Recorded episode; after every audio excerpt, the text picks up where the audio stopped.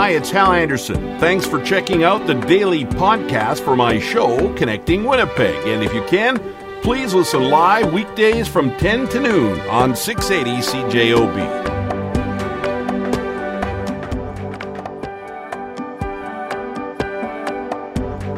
It's tough to recall these moments.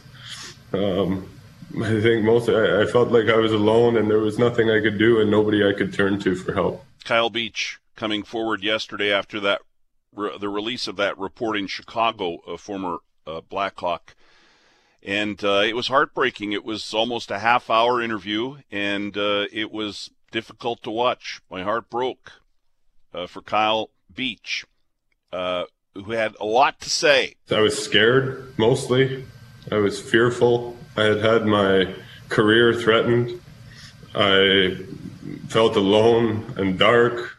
One of our big stories this morning uh, that we're following, of course, also we're talking about what happened yesterday at Seven Oaks Hospital. We'll get to that uh, in a few minutes, but we continue now with the Kyle Beach interview. Kyle Beach appeared on TSN Sports Center, identifying himself as the first accuser of former Blackhawks video coach Brad Aldrich. He'd been named John Doe 1 in court documents related to the sexual assault in 2010. Beach is from North Vancouver and was selected 11th overall in the 2008 draft by Chicago. However, he'd never played in the NHL, but practiced regularly with the team in case the team needed a replacement if a player became injured. An independent review by an outside law firm commissioned by the team in response response to two lawsuits stretched into several corners of the NHL on Tuesday, finding the Blackhawks $2 million for, quote, the organization's inadequate internal procedures and insufficient and untimely response. Aaron Ubels, Global News. Obviously, lots of reaction to this, and I want to hear your reaction. Uh, if you saw the interview with Kyle Beach, let me know your thoughts at 204 780 6868 by text, or you can email me hal at cjob.com. As we go along here this morning on Connecting Winnipeg, here's what Sheldon Kennedy had to say. We spend so much time trying to tell people to, um, you know, to come forward and tell your story and talk, talk, talk. Meanwhile, uh, when it falls on deaf ears, um, you know, that's almost more impactful for the victims than the actual incident itself. No kidding. Here we are, more than a decade later, and finally, Kyle Beach is being heard. The courage it took to speak up and then to have nothing come of it. Uh, and now, hopefully, hopefully, um, something will come of it. And obviously, uh, things are different now. Still, we, we've come a long way. Still not where we need to be. Um, but I can't imagine this happening today in 20- 21. Maybe I'm wrong. You let me know what you think. 204 780 6868 or hal at cjob.com. This is ESPN. I'm just giving you some reaction to what Kyle Beach uh, said yesterday. Here's ESPN's Greg Wyshynski. I feel like in 2010, he's not saying a word um, because he doesn't think that the community would have his back or would understand what happened to him. Um, and I think he's kept it inside for over a decade for that very reason, right? So I take some heart in the idea that it's toxic, and make no mistake, it is toxic. Yeah. That hockey culture can be. I think as a community, we've gotten to a place where we can support people and make people feel more comfortable that they can come out and say these things and know that we're going to have their back. Let's hope. Uh, let's hope. Our question of the day, the start put this up. Mackling, McGarry, and McNabb on their show this morning. Here's the question of the day. Please go and vote at cjob.com and then let me know your thoughts again by text or email. Winnipeg Jets GM Kevin Cheveldayoff is scheduled to meet with NHL Commissioner Gary Bettman on Monday. Do we need to hear from him and the club before that? So far, you're voting 69% no to that question. 31% say yes. You'd like to hear more before Cheveldayoff meets with Bettman on Monday. Local reaction. Hockey analyst John Shannon. Obviously, the seriousness of what went on in Chicago uh, 11 years ago, uh, how the management team of the Blackhawks, starting with President and CEO John McDonough, uh, handled the situation. Um, Kevin had, had Kevin Cheveldayoff has admitted he was in one of the meetings uh, that uh, this discussion occurred. Um, and whether he's complicit will be a decision, I guess, the commissioner will have to be made. Uh, they will probably be getting a little more detail from the report that was issued in Chicago on Tuesday uh, before the uh, the meeting with uh, Cheveldayoff on Monday. So it'll be interesting. It's, I think it's too early to decide one way or the other whether and what he knew. It's the classic case of Watergate in 1974 is what did he know and when did he know it? John Shannon. Uh, text message here at 204 780 6868. Hal, I listened to the interview with Kyle. It was heartbreaking. It sure was. Man, that was it was tough to watch. Um, anyhow, back to the text. Everyone involved in the Blackhawks' former management including our GM. And not everybody's going to, well, I'll give you my thoughts on that in a second. I'll just read the text here. read the text, Al. You asked for them, now read them. Former management, um, everyone involved in the Blackhawks' former management, including our GM, has lost all trust and should be fired and not allowed to work in the NHL anymore. Their cover up and lies allowed a predator to continue victimizing others.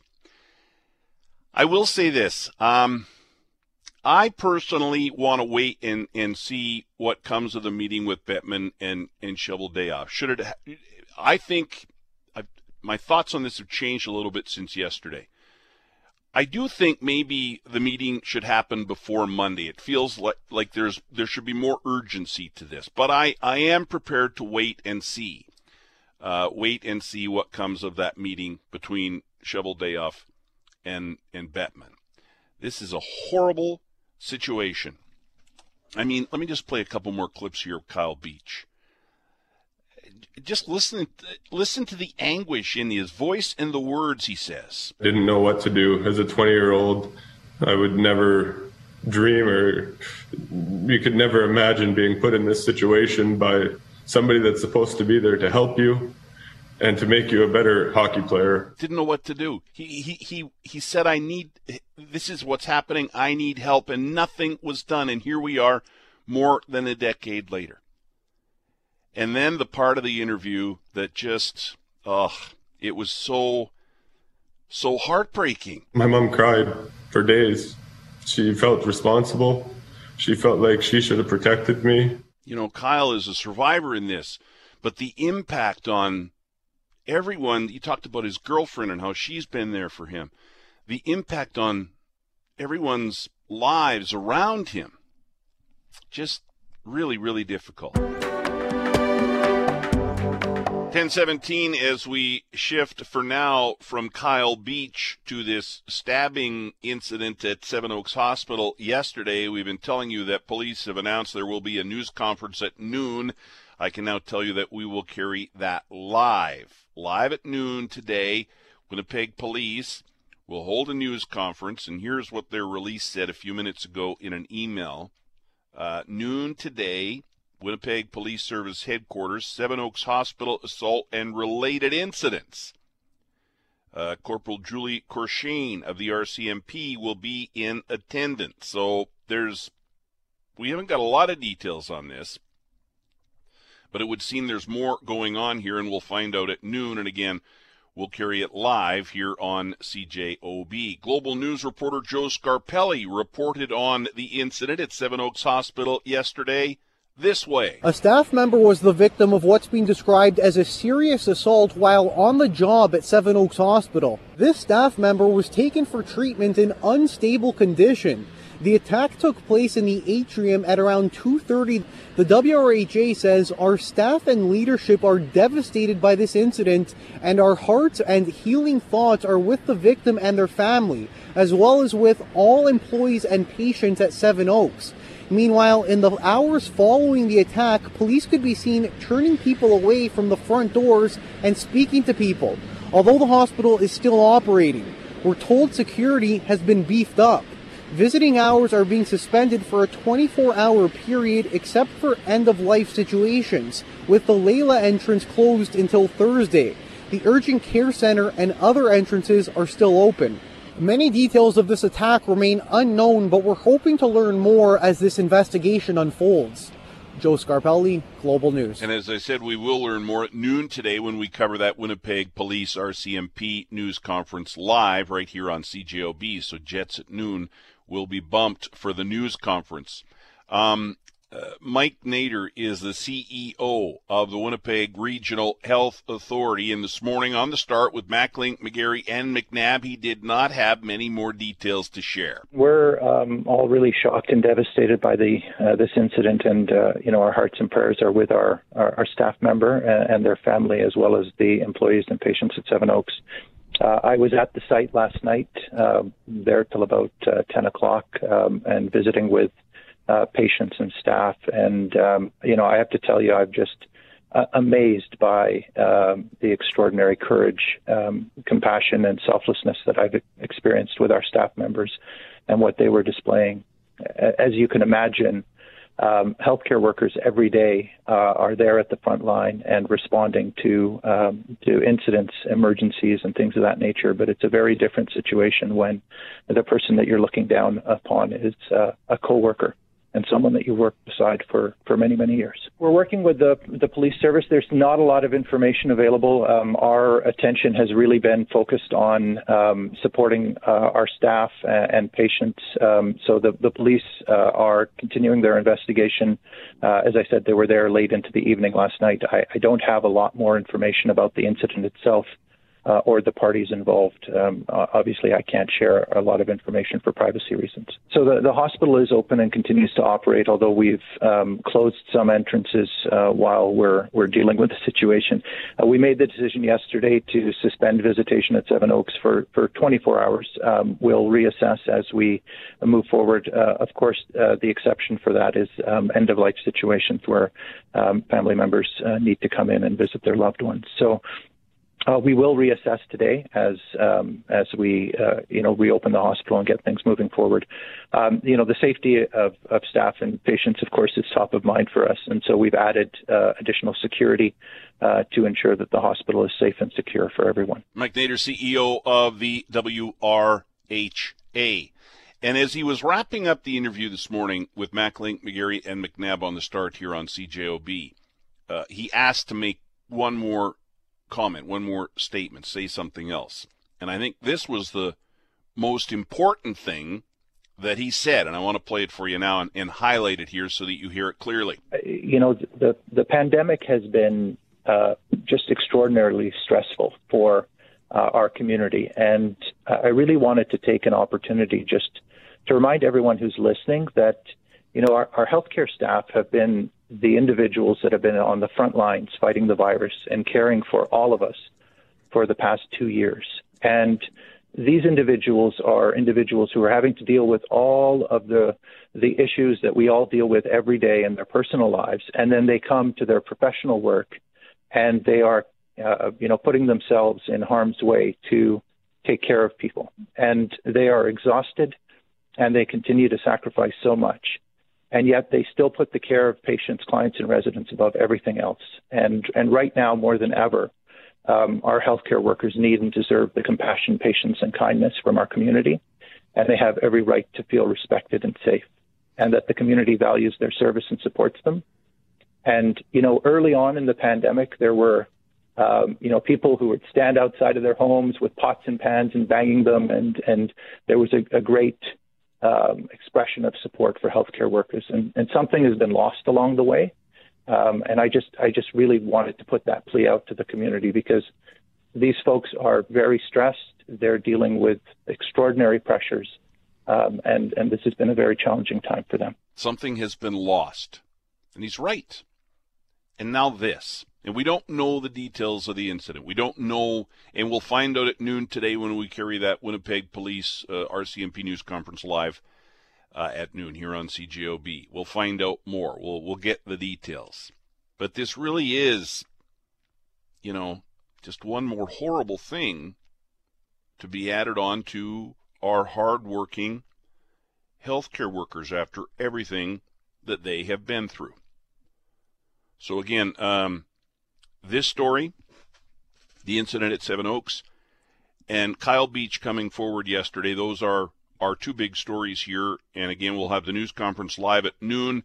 and I continue to get your text messages and emails on the Kyle Beach story. Let me read a couple here right now for you. 204 780 6868. Trish says, Hal, I watched the interview with Kyle last night. I was in tears listening to him. I just wanted to go hug him and tell him how brave he is for coming forward. And I hope he knows that a lot of people are sending him love and support. It was heartbreaking to listen to his story. It was Trish. It was just terrible. And here we and here we are, you know, so many years later. And then Todd says how the sad truth is Blackhawks management was more concerned with winning a cup and protecting their own career trajectories than the welfare of that young man. Absolutely despicable.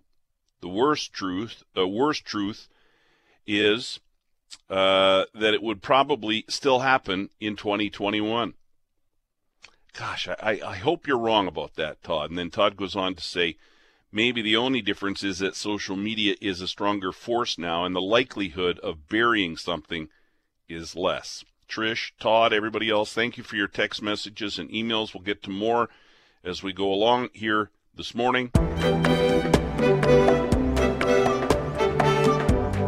I don't think we think a lot about Winnipeg. Um, you know, um, with some of the world's best water skiers. But we, we have some great water skiers here, like Taryn Grant. As we speak, as I play this interview back that I had the other day with Taryn Grant, she is taking part in her second last tournament of the year in Florida. And Taryn has a gold medal around her neck. Take a listen to my chat with Taryn the other day. Good morning, Hal. How are you? I'm good. Thank you for doing this and congratulations on gold at the World Water Ski Wakeboard Championships. Tell us about that. Thank you. Yeah, um, it was a great event. I was very excited to be able to represent Canada and be on the Canadian national water ski team um, at the World Championships. I uh, skied two events, slalom and jump, and had my scores um, contribute to the team overall score, which helped bring Canada home the gold medal. And you get scored in a few different things, right? Like I know you did well in slalom and jump. Tell us about how this works. Sure. So the each country has a team of six athletes, and um, three scores from each country. So the three top scores in each event. There's three events slalom, trick, and jump. Mm-hmm. So the top three scores in each event get combined and added together for an overall team score. And um, the best overall score at the end of the event, at the end of the tournament, wins. Cool. You're in Orlando now. You've got two tournaments left, one in Florida and then one in Mexico next month. And then what do you do during the off season? Um, come the off season, I'll take a little break from on water training, but I'll I'll still be training off water, just getting ready for the next season. I'm I'm motivated as ever to to get back on the water and to come back stronger stronger next season as well. So I'm excited for this off season to just work on work on my off water training and then getting back on the water um, and just working on technique, getting ready for the next season. Well, and I wanted to ask you about that. You know, you're you're from Manitoba. Uh, your off season is much different than an off season uh, for a, a, skier, say in Florida, where you are now, right? I mean, uh, the water freezes over, and so I would imagine you're at a disadvantage being from here. Am I right about that? yeah. So growing up, um, I stayed in Manitoba and had to I played hockey actually in the really? off season. So hmm. the summer the summer was for water skiing and the winter was for hockey.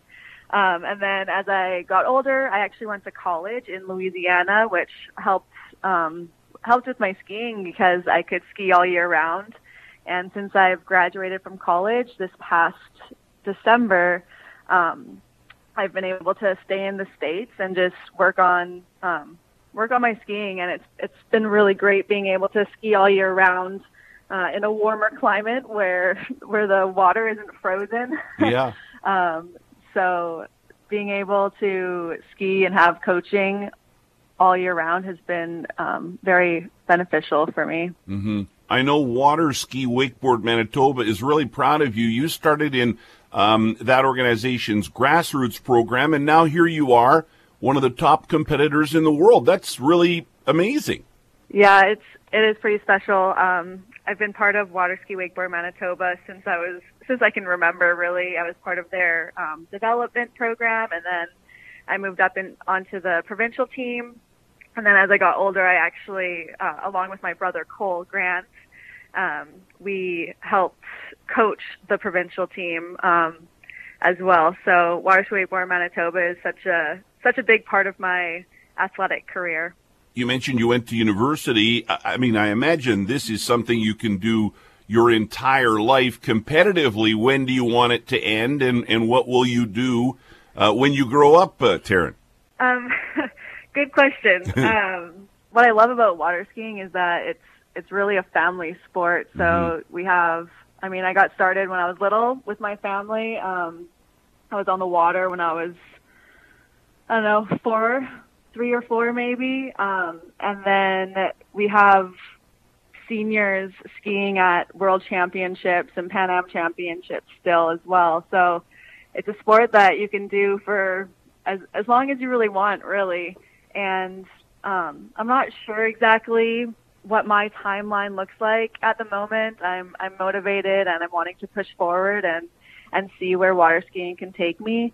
Um, but I also I do have a a job as well to to help finance everything and to to give me something to do when I'm not at the lake and when I'm not on the water. So um, I'm actually uh, work for a marketing firm. I'm a mm. social media coordinator, and uh, I mean, I guess when when the skiing stops, I'll be I'll be looking to yeah. settle down somewhere and um, start start my career. Sure. Taryn, nice to meet you, and I'm I'm glad I'm able to shine a light on a sport that probably doesn't get a lot of attention here in, in Winnipeg and Manitoba. Congrats again.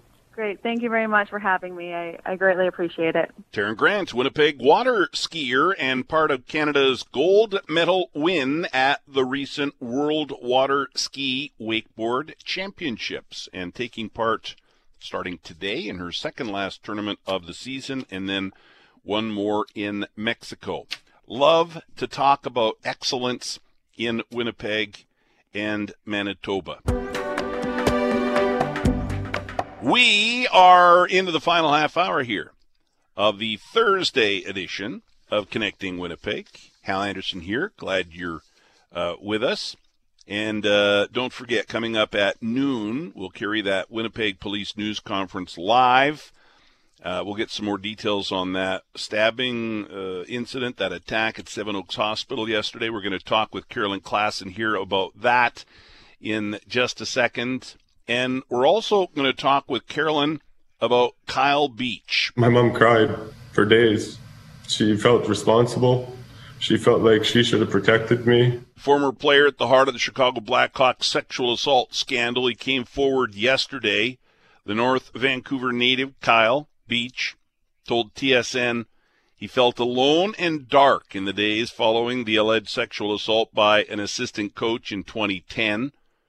Earlier this week, a report detailed how senior team leaders badly mishandled Beach's allegations. NHL Commissioner Gary Bettman will meet with Winnipeg Jets GM Kevin Cheveldayoff on Monday. Uh, Cheveldayoff was with the Blackhawks when the allegations were first reported to team leadership. Carolyn, uh, good morning. I'm sorry we're starting with such a heavy subject here, but it's an important one. Thanks a lot for doing this. That clip there where, where Kyle talks about his mom crying for days, the interview on TSN is almost a half hour long, and it's tough. It, it, it is really difficult, and uh, but that few seconds there, that just uh, broke my heart doesn't it though? The courage that Kyle Beach has to come forward and speak about his experience and the lack of support and the painful feelings after have just given voice and have validated the the crazy making feelings when a person goes through that sort of experience and feels really lonely and isolated they just sort of assume that it's only them and as Kyle came forward and spoke so bravely and clearly about um, the experience and the pain after, it just gave voice and understanding and compassion to so many others who thought I was the only one. And now I know that somebody else feels like I have felt for many years. And I, I just really appreciate, I can only imagine how much that interview would have taken out of him. Uh, and he was willing to do it. And it will make a difference in many people's lives. Well, and willing to do it after not being heard, right? The first time. And uh, I mean, there's so many things I want to ask you about here. You mentioned courage. Absolutely, that took courage for him to step forward in the first place a decade ago, and then now to to do that interview and and to step forward and say, "I'm Kyle Beach, and it happened to me," and to now uh, uh, talk about that. Um, I mean, that's the good to come from this, right, Carolyn? Is that it's getting so much attention, and it's sending the right message to people out there who who maybe haven't talked about what they've been through like this. Yes, I think people are horrified, which is a normal reaction by a normal person to a horrifying situation. And I think as we notice our reactions, what that does is it primes us then for the next young fellow who comes along and tells somebody, This is what happened to me. And people remember this time and say, Okay.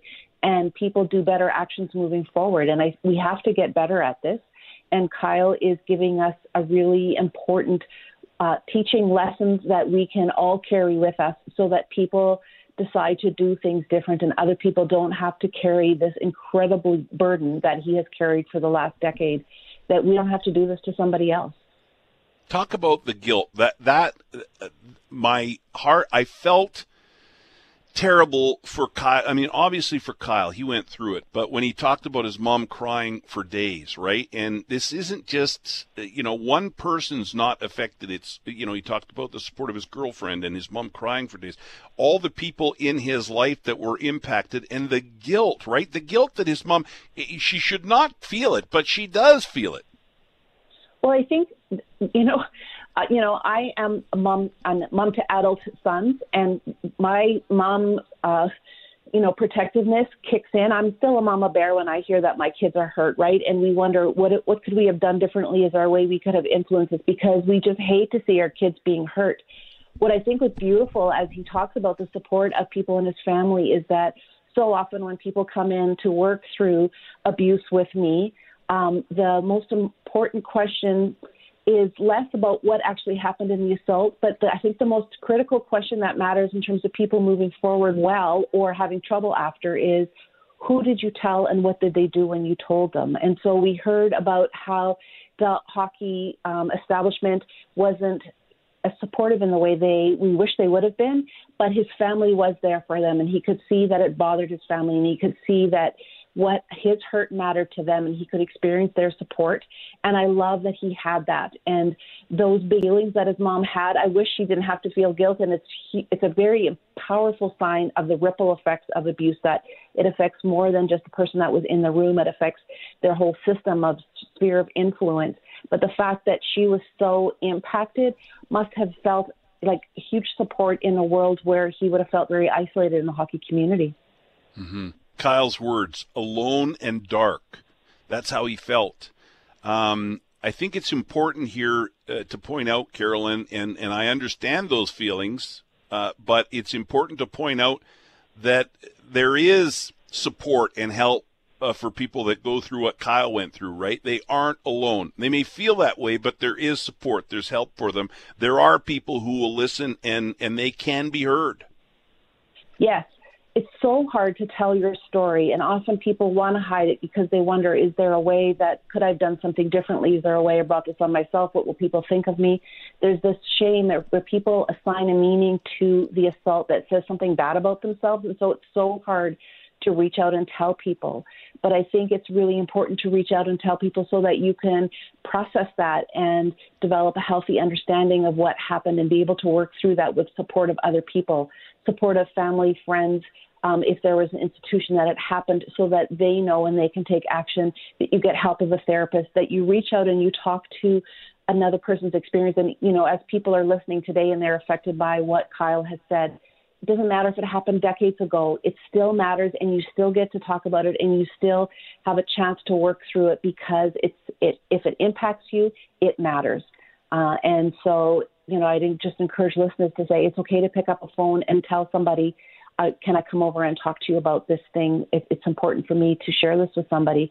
Um, what I heard about Kyle matters uh, to me in a particular personal way, and uh, yeah, I just need to unpack it um, that you mm-hmm. pick somebody wise and careful, and you can do that, and that uh, people want to be there for people who are struggling with this stuff. And I'll just say this that if anybody out there listening ever uh, needs a, a, phone number uh, of somebody who can support them, or they need a website, anything that that help is out there.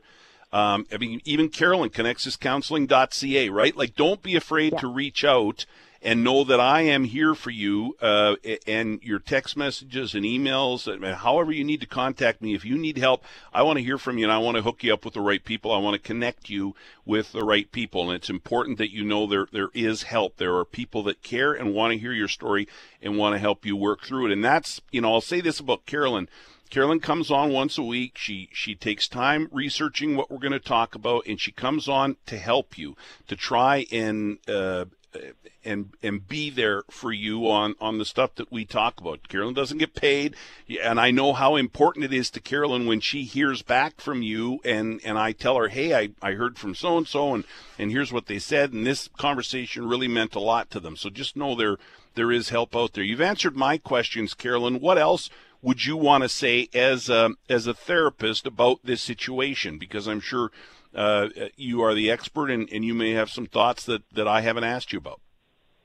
Well, I think there's something really powerful about Kyle Beach coming forward um, with his story of sexual abuse. You know, he implies that talks about how the way it was dealt with in the locker room um, was with a lot of snickers and side eye, and there it's really hard for a man to come forward to say I was abused sexually, um, and there we there has been a history of not understanding power differential um, and understanding, and so when I have had men come forward with experiences of sexual abuse, it's taken this extra level of courage because they assume that it's just something very powerful and negative about their strength, their own sense of inner courage, or something. It's just something really bad about them that they were victimized. And I love that there's this strong athlete who says, Yes, this happened to me, and that other men can say, maybe it wasn't because it was my fault that I wasn't strong enough, um, and that I don't have to buy into some of those stereotypes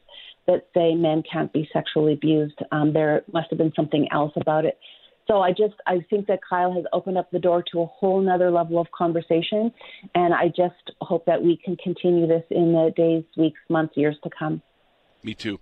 Um, I want to talk about what happened at Seven Oaks Hospital yesterday. We're going to get details in a news conference at noon. Winnipeg Police are holding a news, a news conference. RCMP are going to be there, and there are related incidents to what happened at Seven Oaks yesterday that we're going to learn about in this news conference live here on CJOB coming up in about uh, 15 minutes. But I did want to play for you a clip that I played at the start of the show, Carolyn. This is the CEO of the Winnipeg Regional Health Authority. Take a listen to this, and then we'll talk about it you know, the the pandemic has been uh, just extraordinarily stressful for uh, our community, and I really wanted to take an opportunity just to remind everyone who's listening that you know our, our healthcare staff have been the individuals that have been on the front lines fighting the virus and caring for all of us for the past two years, and these individuals are individuals who are having to deal with all of the the issues that we all deal with every day in their personal lives, and then they come to their professional work, and they are, uh, you know, putting themselves in harm's way to take care of people, and they are exhausted, and they continue to sacrifice so much, and yet they still put the care of patients, clients, and residents above everything else, and and right now more than ever um, our healthcare workers need and deserve the compassion, patience, and kindness from our community, and they have every right to feel respected and safe, and that the community values their service and supports them. And you know, early on in the pandemic, there were um, you know people who would stand outside of their homes with pots and pans and banging them, and and there was a, a great um, expression of support for healthcare workers, and, and something has been lost along the way. Um, and I just I just really wanted to put that plea out to the community because these folks are very stressed. They're dealing with extraordinary pressures, um, and and this has been a very challenging time for them. Carolyn, the line that stuck out for me is something has been lost along the way.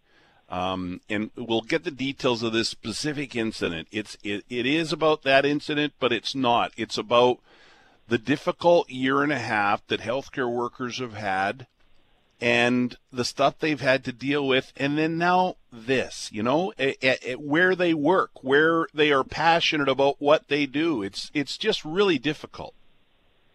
Yes. Healthcare workers have always understood, and I've worked um, for many years in a hospital as well. So we have we have always understood that we encounter people at the most difficult and stressful moments of their lives when they're in healthcare crisis. They or their family members, and so we know that we are catching people at really hard moments, and so they will often offload their stress and fear in the form of anger onto healthcare workers. No healthcare worker goes is in healthcare for very long before they know that that's a part of the job is to absorb some of that extra energy. But that also then creates a vulnerable vulnerability as you're trying to provide good health care that you have these moments where you feel really exposed and you don't know how it's going to escalate. And it's gotten a whole lot worse during these last 18 months with COVID, where you can't fight a virus, you can't punch a virus, but you can um, offload it onto a healthcare worker, that stress and anxiety that you off, can't offload directly onto the virus. And so it's become very stressful for healthcare workers as they're working 15 hour shifts and as they are exposing themselves to risk and as they worry about their kids at home. And so I just loved his reminder to all of us that they need our care and compassion as they are trying to do good work taking care of those of us that need health care. And you know, it, it's it's healthcare. We talk a lot on on the show here on Thursdays with you about kindness, right? And uh, and gratitude and and those words that we that often come up in our conversation and we're talking healthcare because of what happened at Seven Oaks. But you know, I talked last week, I think it was, about a couple of surveys where restaurant workers are are leaving that industry, and and not just because they're not getting paid enough, but because they're having to deal with hostility from customers. Right? We just need to be more kind to one another. We need to understand that whatever the profession, and boy, healthcare workers are at the top of the list, but whatever the profession. Um, everybody is dealing with extra stress because of the pandemic, and we just need to treat each other with more love and care and kindness. Yes. As we all feel the stress and the distress of the pandemic, if we are not aware of it and mindful of it and transform that pain and distress into something meaningful, we are doomed to transmit it. And we are seeing far too much transmission of that pain onto healthcare workers, onto frontline service workers in retail or whatever. That's not okay. We have to be mindful of what we're feeling and make sure that we take care of it in a way that we don't offload it onto other people in ways that are unacceptable. Heavy day, heavy stuff, Carolyn, but I'm glad you were here with uh, to talk with us about it. I appreciate it. Take care. Carolyn Klassen, Connexus Counseling, connexuscounseling.ca. Quick text message here as we head to a break at 1149. How my wife is 11 hours into a 16 hour shift right now. How long can we keep squeezing every last drop of life out of these people? We need more people and more pay, more everything. How have we gone a year and a half into a global pandemic and still not come around to realizing their value? If we have to raise taxes to pay these heroes their just wage, then I say good. Yes, let's do it.